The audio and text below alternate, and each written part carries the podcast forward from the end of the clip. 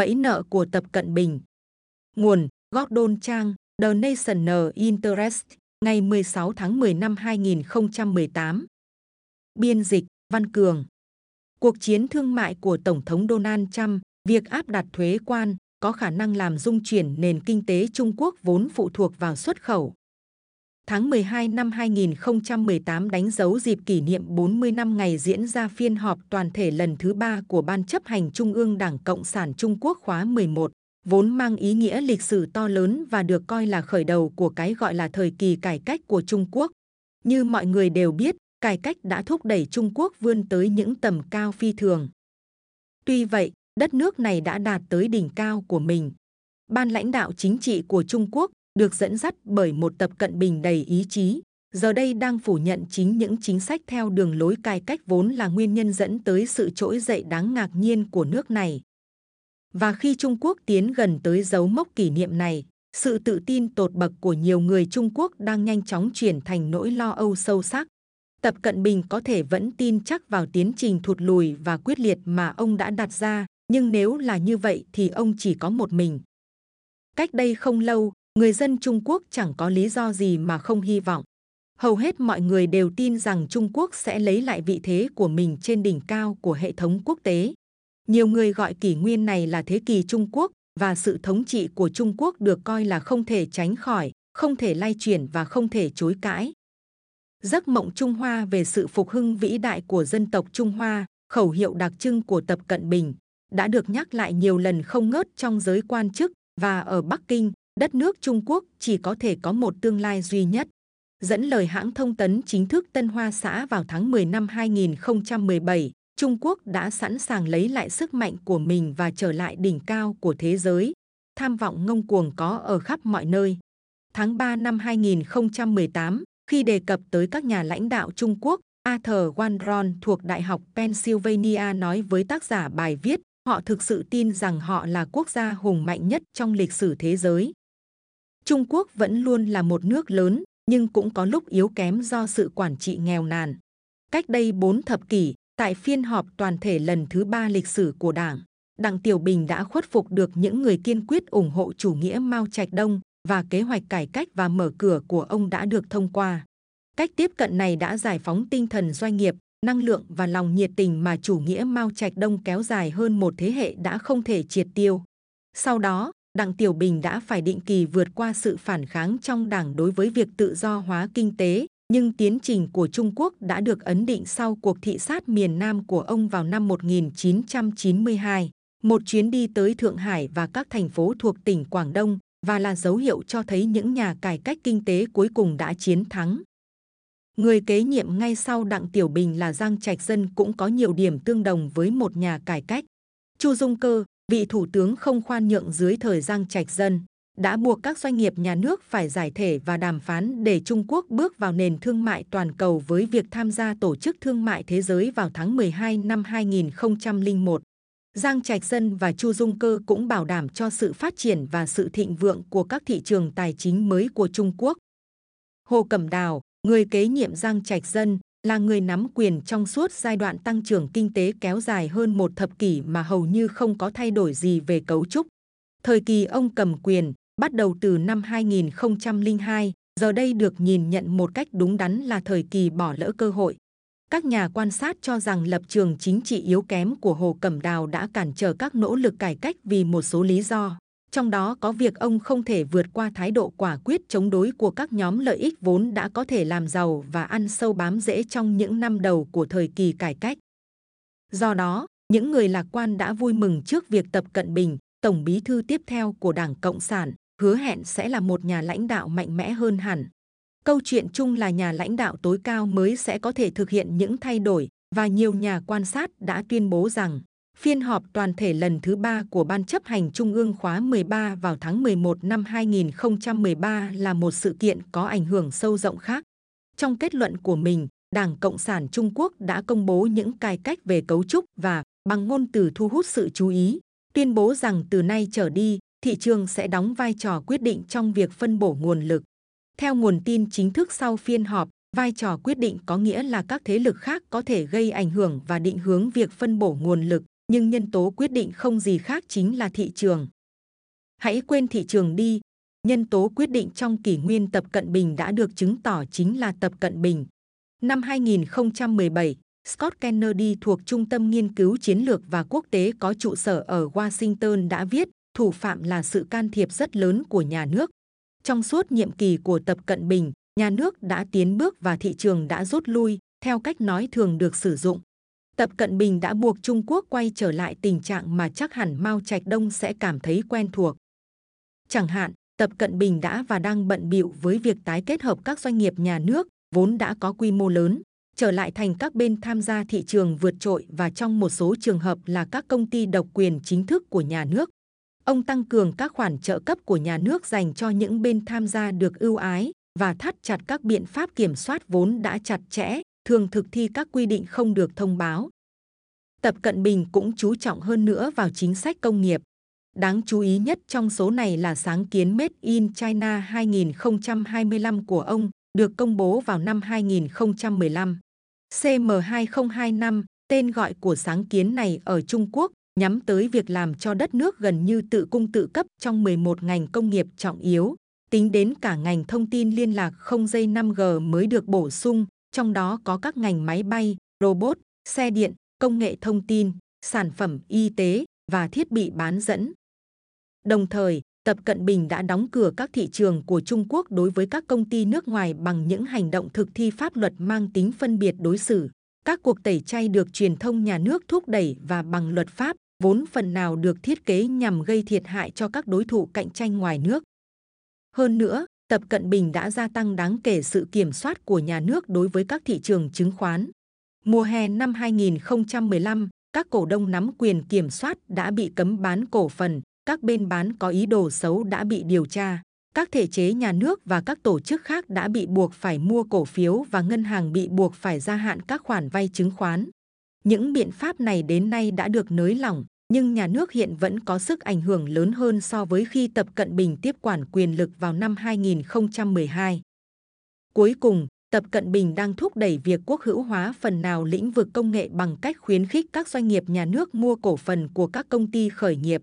Các mô hình kinh tế do nhà nước chỉ đạo như mô hình của Tập Cận Bình có thể huy động nguồn lực và tạo ra sự tăng trưởng trong ngắn hạn. Stalin và Mao Trạch Đông đã tạo ra những kết quả vượt trội sau lần đầu tiên nắm quyền và Kim Nhật Thành cũng đã làm được điều này sau chiến tranh Triều Tiên. Nhưng không một mô hình nào như vậy có thể duy trì được sự tăng trưởng. Điều không may đối với Tập Cận Bình là ông đã lên nắm quyền khi chu kỳ kinh tế của Trung Quốc rõ ràng sắp chấm dứt. Theo Tổng cục Thống kê Quốc gia, hiện tượng tổng sản phẩm quốc nội GDP giảm sút so với cùng kỳ năm trước diễn ra gần đây nhất là vào năm 1976, năm mà Mao Trạch Đông qua đời. Và các nhà phân tích kinh tế không nhận thấy gì ngoài rắc rối trước mắt đối với Trung Quốc, bắt đầu là tình trạng tích lũy nợ chưa từng thấy của nước này. Hồ Cẩm Đào và Thủ tướng dưới thời ông là Ôn Gia Bảo đã kích thích nền kinh tế quá mức thông qua việc cho vay để tránh các tác động của cuộc suy thoái toàn cầu năm 2008. Và giờ đây dưới thời Tập Cận Bình, nền kinh tế Trung Quốc đã trở thành một con nghiện không thể tăng trưởng nếu không cho vay với khối lượng lớn.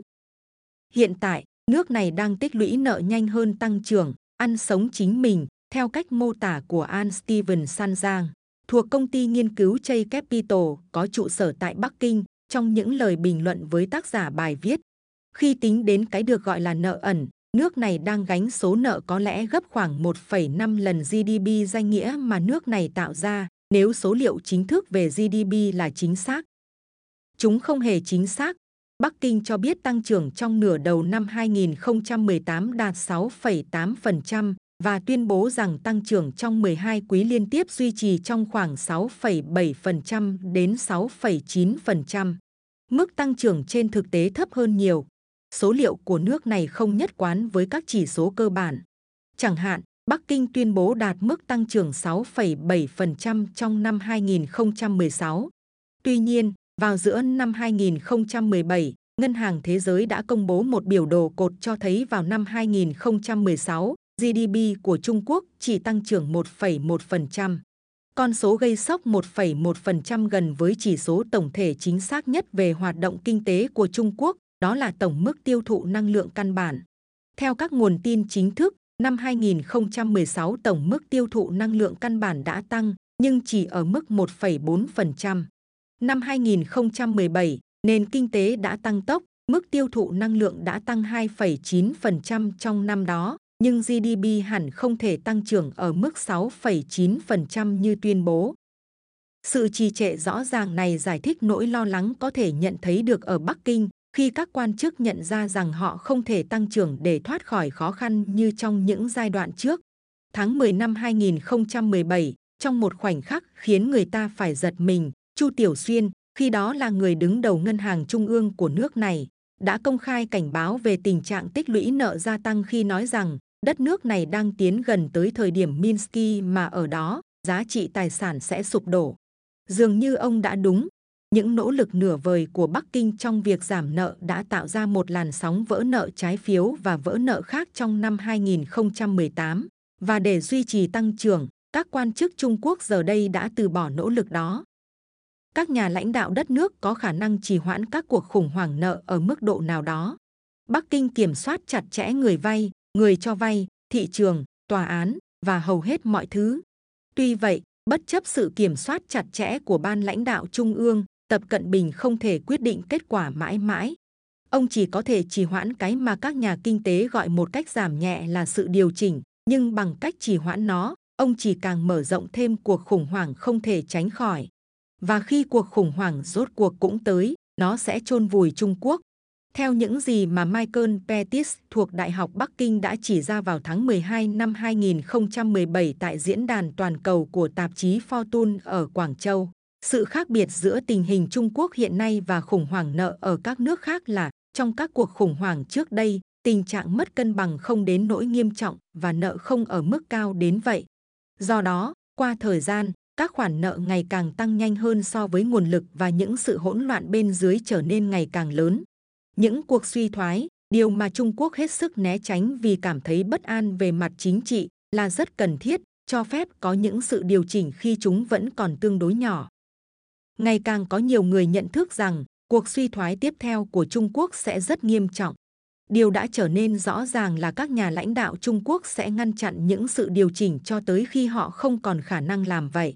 Và khi thời khắc định mệnh đó đến, hệ thống của họ chắc chắn sẽ rơi tự do. Tập Cận Bình đã né tránh khủng hoảng bằng cách gia tăng sự kiểm soát của nhà nước đối với nền kinh tế. Nhưng mặc dù một nửa thập kỷ đã trôi qua, ông vẫn chưa vạch ra được giải pháp cho vấn đề cơ bản của một nền kinh tế đang chậm lại. Giải pháp dài hạn duy nhất là đảo ngược xu hướng hướng tới sự thống trị của nhà nước, nói cách khác là cho phép các lực lượng của thị trường phân bổ nguồn lực, giống như những gì Đặng Tiểu Bình đã làm tại phiên họp toàn thể thứ ba vào năm 1978. Vậy tại sao các nhà lãnh đạo Trung Quốc không làm điều đã phát huy tác dụng cách đây 4 thập kỷ và là điều mà hầu như tất cả mọi người đều biết là lối thoát duy nhất hiện nay? Việc gia tăng sự kiểm soát của nhà nước phù hợp với quan điểm của Tập Cận Bình rằng Trung Quốc phải có một người cai trị mạnh mẽ và ông đã dành nhiệm kỳ của mình trên cương vị người đứng đầu Trung Quốc. Nhiều người đã so sánh Tập Cận Bình với Mao Trạch Đông, người cai trị đầu tiên của nước Cộng hòa Nhân dân Trung Hoa. Nhưng ông cũng được so sánh một cách phù hợp hơn với Tần Thủy Hoàng, vốn được coi là vị hoàng đế đầu tiên của Trung Quốc thống nhất. Bằng việc sử dụng ngôn từ và hình ảnh của các vị hoàng đế Trung Quốc trong những tuyên bố của mình, Tập Cận Bình đã mời gọi những sự so sánh như vậy. Đây không phải là điều ngẫu nhiên khi mà Tập Cận Bình còn được biết đến là chủ tịch của mọi thứ, mọi nơi và mọi người lại tìm cách ganh đua với những vị hoàng đế. Kiểm soát tập trung là nền tảng của thiên hạ hay mọi thứ dưới bầu trời, một khái niệm của Trung Quốc trong thời kỳ đế quốc. Các hoàng đế Trung Quốc khăng khăng cho rằng họ là người cai trị hợp pháp duy nhất trên thế giới và để thực thi hệ thống đó, họ ngăn cách phần Trung Quốc trong vương quốc của mình khỏi cái mà họ coi là những vùng lãnh thổ khác của họ. Trong cuốn sách Trật tự Trung Quốc, Trung Quốc bản thổ, đế chế thế giới và bản chất của sức mạnh Trung Quốc, Wang lưu ý rằng đây không phải là công thức dẫn đến thành công và viết rằng hệ thống thiên hạ không có được những thành tích tối ưu với sự quản trị chuyên chế, nền kinh tế trì trệ trong thời gian dài, khoa học và công nghệ bị bóp nghẹt, hoạt động tinh thần chậm phát triển, nguồn lực không được phân bổ hợp lý, phẩm giá và mạng sống của con người bị coi thường, mức sống của công chúng ở mức thấp và ngày càng đi xuống, cái chết và sự tàn phá diễn ra định kỳ và thường xuyên. Wang cũng chỉ ra rằng xen kẽ giữa sự quản trị khủng khiếp kéo dài hàng thiên niên kỷ là ba giai đoạn vàng. Vài thế kỷ ngay trước thời kỳ cai trị của Tần Thủy Hoàng, thời nhà Tống, từ thế kỷ 10 đến thế kỷ 13 và giai đoạn bắt đầu từ cuối thế kỷ 19. Cả ba giai đoạn đều được ghi dấu bởi sự cởi mở tương đối của Trung Quốc và việc bác bỏ khái niệm thiên hạ. Trong hơn một thập kỷ, Tập Cận Bình đã bác bỏ sự cởi mở, phát biểu như thể ông là một vị hoàng đế và thường viện dẫn những chủ đề có liên quan đến thiên hạ. Theo tuyên bố của ông trong thông điệp đầu năm mới vào năm 2017, Trung Quốc luôn cho rằng thế giới là thống nhất và mọi thứ dưới bầu trời đều là một gia đình. Sự suy giảm kinh tế là một trong những động cơ thúc đẩy tình trạng bất ổn.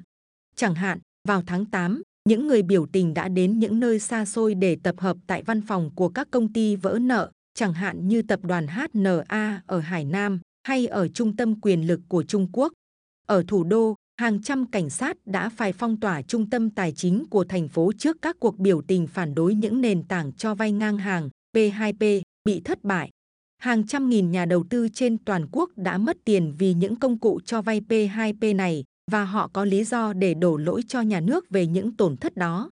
Do vậy, họ tập hợp tại văn phòng của Ủy ban Quản lý Ngân hàng và Bảo hiểm Trung Quốc, cũng như một cơ quan trọng yếu của Đảng Cộng sản, Ủy ban Kiểm tra Kỷ luật Trung ương, cơ quan giám sát chống tham nhũng. Họ tự nhận mình là những người tị nạn tài chính, khiến cho các nhà lãnh đạo Trung Quốc lo sợ. Những cuộc biểu tình kiểu này đặc biệt gây quan ngại vì sự yếu kém trong quản lý tăng trưởng, cụ thể là lạm phát, chính là yếu tố ban đầu thúc đẩy các cuộc biểu tình năm 1989 ở Bắc Kinh và 370 thành phố khác. Lần này, thái độ bất mãn còn khiến Trung Quốc quan ngại hơn vì hai thế hệ vốn không biết gì khác ngoài những điều kiện sống ngày một đi lên đang phải đối mặt với viễn cảnh về một cuộc suy thoái nghiêm trọng. Những cuộc biểu tình này diễn ra gần như đồng thời với các cuộc biểu tình trên đường phố của các phần tử khác trong xã hội vì những vấn đề kinh tế. Vào tháng 5 và tháng 6 năm 2018, hàng nghìn cựu chiến binh quân giải phóng nhân dân đã tập hợp ở nhiều thành phố khác nhau trên khắp đất nước, đặc biệt là ở Trấn Giang và tỉnh Duyên Hải Giang Tô, để phản đối vụ một cựu chiến binh bị đánh đập. Tuy nhiên, giống như các cuộc biểu tình của cựu chiến binh vào năm 2016, điều kích động họ đổ ra đường là triển vọng yếu kém về công ăn việc làm, phúc lợi không thỏa đáng và những lời hứa hẹn mà chính phủ đã không thực hiện được. Các nhà chức trách đã xoa dịu được những đợt biểu tình này, cũng như các cuộc biểu tình khác về những vấn đề không mang tính kinh tế, như tình trạng pha trộn vaccine cho trẻ em. Nhưng tin xấu đối với Tập Cận Bình là các cuộc biểu tình giờ đây diễn ra từng đợt, cho thấy sự bất hạnh căn bản trong xã hội Trung Quốc. Sự bất hạnh này phần nào tồn tại là do giới tinh hoa của Trung Quốc giữ quá nhiều nguồn lực cho chính mình. Trước hết, tình trạng tham nhũng đã và đang diễn ra với mức độ gần như không thể tin nổi. Steven San Giang chỉ ra rằng nền kinh tế Trung Quốc đang kết thúc một thập kỷ mà trong thời gian đó giới tinh hoa tài chính đã ngấu nghiến khoản nợ hàng nghìn tỷ. Tình trạng bòn rút diễn ra với mức độ đáng kinh ngạc. Điều cũng đáng kinh ngạc là các cam kết của Tập Cận Bình, chẳng hạn như những suy tính trong dự án thế kỷ của ông, con đường tơ lụa trên biển thế kỷ 21 và vành đai kinh tế con đường tơ lụa, hai thành phần trong sáng kiến vành đai và con đường được nhiều người nói tới của ông.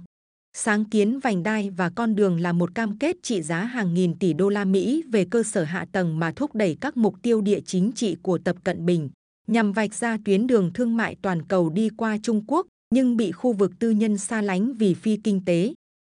Hơn nữa, Tập Cận Bình có những tham vọng lớn khác đòi hỏi phải có những cam kết lớn về tiền mặt. Một ví dụ là hàng trăm tỷ đô la Mỹ dành cho việc hiện đại hóa các lực lượng vũ trang và hàng chục tỷ đô la Mỹ cho viện trợ nước ngoài và các khoản vay sẽ vĩnh viễn không được hoàn trả.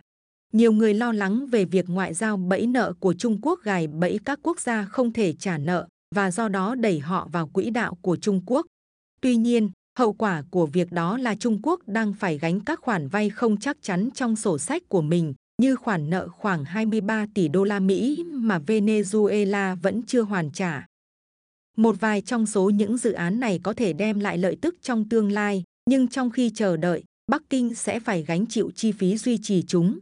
Nói tóm lại, Tập Cận Bình đã mở rộng Trung Quốc quá mức và nước này giờ đây phải đối mặt với những yêu cầu về kinh tế cả trong và ngoài nước mà họ không thể đáp ứng nổi. Khi Tập Cận Bình theo đuổi mô hình kinh tế đóng, vốn nhiều lần gây thất bại cho Trung Quốc trong quá khứ, ông phải đối phó với ba nhân tố sẽ kiềm chế sự tăng trưởng trong tương lai. Thứ nhất là tình trạng suy thoái môi trường nghiêm trọng. Việc theo đuổi tăng trưởng suốt nhiều thập kỷ, đặc biệt là trong những năm 1950 và thời kỳ cải cách kéo dài 4 thập kỷ, đã để lại cho đất nước bầu không khí độc hại, nguồn nước ô nhiễm và đất đai nhiễm độc. Nước trở nên khan hiếm, ngay cả ở những nơi từng có nguồn nước dồi dào. Trung Quốc có thể tiếp tục tàn phá môi trường để cho phép các nhà máy sản xuất ồ ạt, nhưng người dân đang đòi hỏi phải có môi trường xung quanh sạch sẽ hơn. Với đòi hỏi như vậy, kế hoạch xây dựng các cơ sở sản xuất thường bị trì hoãn, đôi khi bị thu hẹp hoặc bị loại bỏ hoàn toàn trong một số trường hợp. Thứ hai, tình hình nhân khẩu học sẽ kiềm chế sự tăng trưởng của Trung Quốc. Nền kinh tế Trung Quốc đã tăng trưởng nhanh chóng trong thời kỳ cải cách phần lớn do lợi ích nhân khẩu học. Sự gia tăng bất thường của lực lượng lao động có được là nhờ việc Mao Trạch Đông thúc đẩy người Trung Quốc sinh sản nhiều hơn phần còn lại của thế giới. Tuy nhiên, giờ đây dân số nước này đang tiến gần tới sự sụt giảm nhanh chóng do chính sách một con của Đặng Tiểu Bình.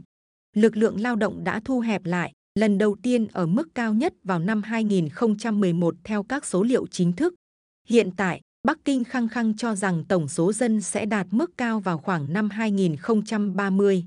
Trên thực tế, dân số có lẽ sẽ đạt mức cao nhất trước đó nhiều năm, có thể là ngay trong năm 2020 theo phát biểu công khai của một quan chức cấp cao cách đây vài năm.